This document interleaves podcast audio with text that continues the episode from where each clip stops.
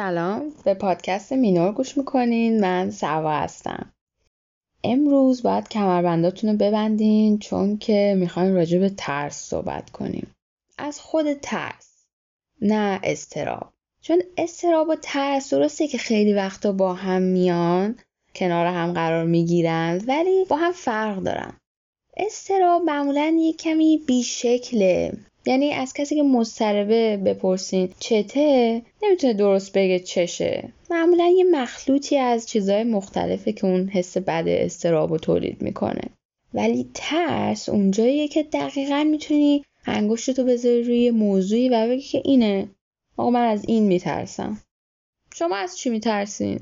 از سوسک، از بلندی، تاریکی، قضاوت، تنهایی، مرد. یه سری ترس‌های ما غریزی هستن که ما هم داریم، حیونا هم دارن، مثل همین ترس از حشرات و سوسک و مار و ترس از تاریکی و بلندی که بعضی وقتا اصلا منطقی هم به نظر نمیان. مثلا من از مار میترسم، ولی واقعیت اینه که مار هیچ وقت از نزدیک ندیدم، فوقش دیده باشم تو باغ وحش دیدم. یا خیلی ها هستن که از پرواز با هواپیما میترسن، ولی در واقع اگه بخوایم فکر کنیم، تعداد کشته شده های سوار هوایی تو 50 سال گذشته با یک سال کشته شده های تصادفات رانندگی تو جاده ها برابری نمیکنه، خیلی کمتره. یعنی منطقیش اینه که آدما باید از مسافرت های جاده ای بترسن تا از مسافرت با هواپیما، ولی عملا میبینیم که برعکسه. اینا در حال ترس‌های تکاملی ما هستن که ما هم اینا رو مثل همه حیوانات دیگه با ژنامون حمل می‌کنیم و به نسل بعد میدیم. و این امروز بحث ما نیست، چون که اینا رو معمولاً آدما میتونن یه جورایی از پسش بر بیان. بالاخره یکی هست که اون سوسکه رو بکشه، یا بزرگتر که میشیم میفهمیم تو تاریکی خبری نیست، یا بالاخره بعد از چند دفعه پرواز با هواپیما ممکنه ترسمون بریزه. خلاصه اینا ترسایی نیستش که امروز من بخوام راجبش حرف بزنم. من امروز میخوام از ترس از ناشناخته حرف بزنم که میشه گفت مادر همه ترساست. یعنی اگر تمام ترسامون رو بررسی کنیم و کند و کاو کنیم و بهشون دقت کنیم، میبینیم که در کنه همشون یک ناشناخته‌ای وجود داره که در ما ایجاد ترس میکنه و این یکی از طبیعی ترین احساساتیه که داریم. و هر جا که صحبت از ترس میشه، همش صحبت از بین بردن ترس میشه که من قبلا هم گفتم، من فکر نمی کنم که یک احساس اساسی مثل ترس رو بشه از بین برد. چون با وجود این که ترس حس خوشایندی نیست، ولی بازم ما دوست داریم که حسش کنیم.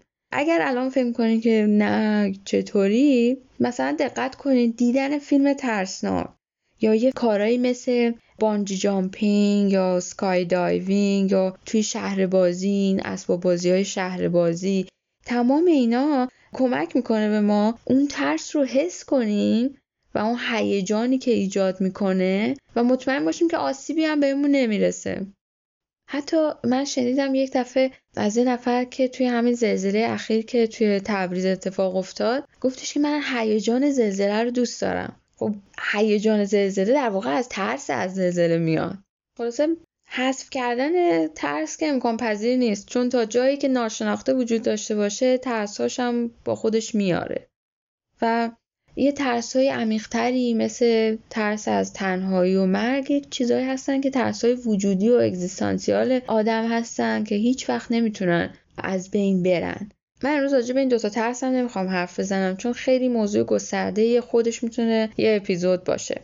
ولی اگر الان علاقه‌مند هستین راجبش بدونین، میتونم پادکست رواقو بهتون توصیه کنم که خیلی خوب و مفصل به این موضوع پرداخته و همینطور کارهای تمام نویسنده‌های اگزیستانسیالیست، ولی یکی از خوشخوان‌ترین و روون‌ترینشون میتونه آثار اروین یالوم باشه. اون چیزی که من میخوام راجبش حرف بزنم، ترس از ناشناخته است توی زندگی روزمره‌مون. یعنی اون جاهایی که ترس داره زندگی ما رو کنترل میکنه یا به تصمیم‌گیری‌هامون جهت میده به صورت غیر مستقیم. یعنی حس میکنیم که منطق داره حرف میزنه و داریم جوانه به امر رو میسنجیم، ولی در واقع همون ترسه. من نمیدونم تو ذهن شما چجوریه، ولی تو ذهن من خیلی وقتا اینا با هم قاطی میشه. یه مثالی که از خودم میتونم براتون بزنم، درست کردن همین پادکسته که اگه یادتون باشه گفتم که من یه مدت زیادی، حدوداً یه سال و نیم طول کشید تا شروع کنم به درست کردن این پادکست، بابت اینکه یه ترسی داشتم، نه از شما که نمیشناسمتون، بلکه از اونایی که میشناسمشون و ممکنه این پادکست رو گوش کنن. مثلا از حسن دردشتی که مثلا بگه تو که اینجا اینو گفتی پس چرا اون موقع اینجوری کردی، یا مگه تو اون موقع اینو نگفتی چرا حالا خودت اینجوری میکنی، یا تو که لالایی بلدی چرا خوابت نمیبره، یا از اینجور چیزا. یعنی در واقع ترس از قضاوت شدن. نه خب یکم که بیشتر گوش کردم به خودم و این چیزایی که تو ذهنم تکرار میشد، دیدم که خب احتمالاً که اصلا دردشتی اینو میگه، احتمالاً هم گفته. حالا من یه پادکستی درست کنم که تو این دوران که الان فکر می‌کنم هر روز یه پادکست جدید میاد بیرون، اصلا معلوم نیست که کسی به من گوش کنه یا نکنه. حالا اگر من بخوام با فقط ترس از این موضوع که حالا کی قراره چی بگه، که اصلا شاید هیچ وقتم پیش نیاد، پادکست رو درست نکنم، کی ضرر میکنه؟ یعنی اون کاری که دوست دارم رو نکنم از ترس این که یه کسی که ممکنه هیچ وقتم به این پادکست گوش نکنه منو قضاوت کنه، کی ضرر میکنه؟ من برای این تصمیم گرفتم که اینو درست کنم. شاید دیده باشین آدمایی رو که از ترس تنهایی یا از ترس این که داره سنم بالا میره دیگه، داره موقع ازدواجم میگذره، یا وای داره موقع بچه دار شدنم میگذره، وارد یه روابطی میشن یا توی روابطی میمونن که مریض و مزخرفه، همش در عذابن، همش ناراحتی، همش غم، هزار چیز دیگر تحمل میکنن چون از تنهایی میترسن. آره تنهایی درد داره، ولی توی یک همچین روابطی بودن هم عملاً همون تنهاییه. ولی این ترس نمیذاره که اون طرف ببینه که چی داره در واقع دورش میگذره و ببینه که الان تو همون چیزیه که ازش میترسه. و معمولاً وقتی یه تصمیمی فقط از روی ترس گرفته میشه، وضع خرابتر از اونی میکنه که از اول بود. مثلا اگر کسی از ترس این که شاید گزینه دیگه هیچ وقت پیدا نشه با کسی ازدواج میکنه که براش مناسب نیست، در واقع خودش رو درگیر یک تنهایی خیلی عمیق‌تری میکنه که بیرون اومدن ازش هم خیلی سخت‌تره. یعنی با بودن توی یک رابطه‌ای که براش مناسب نیست، یه تنهایی خیلی بزرگتری رو برای خودش درست میکنه تو موقعیت‌های خیلی زیادتری. دیدین توی این فیلمایی که راجع به باجگیری و بلکمیل کردن و اینا هست، در نهایت بلاهایی که سر اون آدم توی فیلم میاد بابت ترسش 100 برابر بدتر از اون موضوعیه که از ترسش تصمیم گرفته که باج بده به اون طرف مقابل. توی مثالایی که گفتم در واقع ترس داره خلاف عملکرد واقعیش عمل میکنه. یعنی ترس عملکرد واقعیش اینه که ما رو حفظ کنه از خطر، از شرایط ناخواسته، از اون چیزی که ما نمیخوایم، ولی دقیقا ما رو توی شرایطی قرار میده که نمیخوایم و حتی بدتر از اون. ولی خیلی وقتا هست که ترس در واقع داره به ما کمک میکنه. حتی یه وقتایی ناخودآگاه ما یه چیزایی رو میگیره، یه سیگنالایی رو که تو خودآگاهمون هنوز بهش نرسیدیم. مثلا فرض کنید یه آدمی رو میبینید که میگه نمیدونم چرا نمیتونم بهش اعتماد کنم. خب این میتونه دقیقاً ناخودآگاه آدم باشه که از زبان بدن اون آدم، از یه کلمه‌ای که گفته، از یه حرکت کوچیکی که کرده، یه چیزی برداشت کرده و داره به شما این سیگنال خطر رو میده که حواست باشه، خیلی زود اعتماد نکن. خلاصه بالاخره میگیم پس تکلیف چیه؟ به ترس بها بدم یا بها ندم؟ حالا مخالف ترس چی میشه؟ میشه شجاعت دیگه، نه؟ من فکر نمی کنم که شجاعت یعنی این که هر چی که ازش میترسیم رو بریم انجام بدیم. من فکر کنم شجاعت یعنی این که ترس تو بشناسی و توی چشماش نگاه کنی و بدونی که هست. حالا یه وقتی تصمیم میگیری که باش دست به یقه بشی و بر ضدش عمل کنی. یه وقتایی هم هست که قبول میکنی که نوبتمونه و فرمونو میدی دستش. حالا یه فاصله کوتاه بگیریم، برمیگردیم.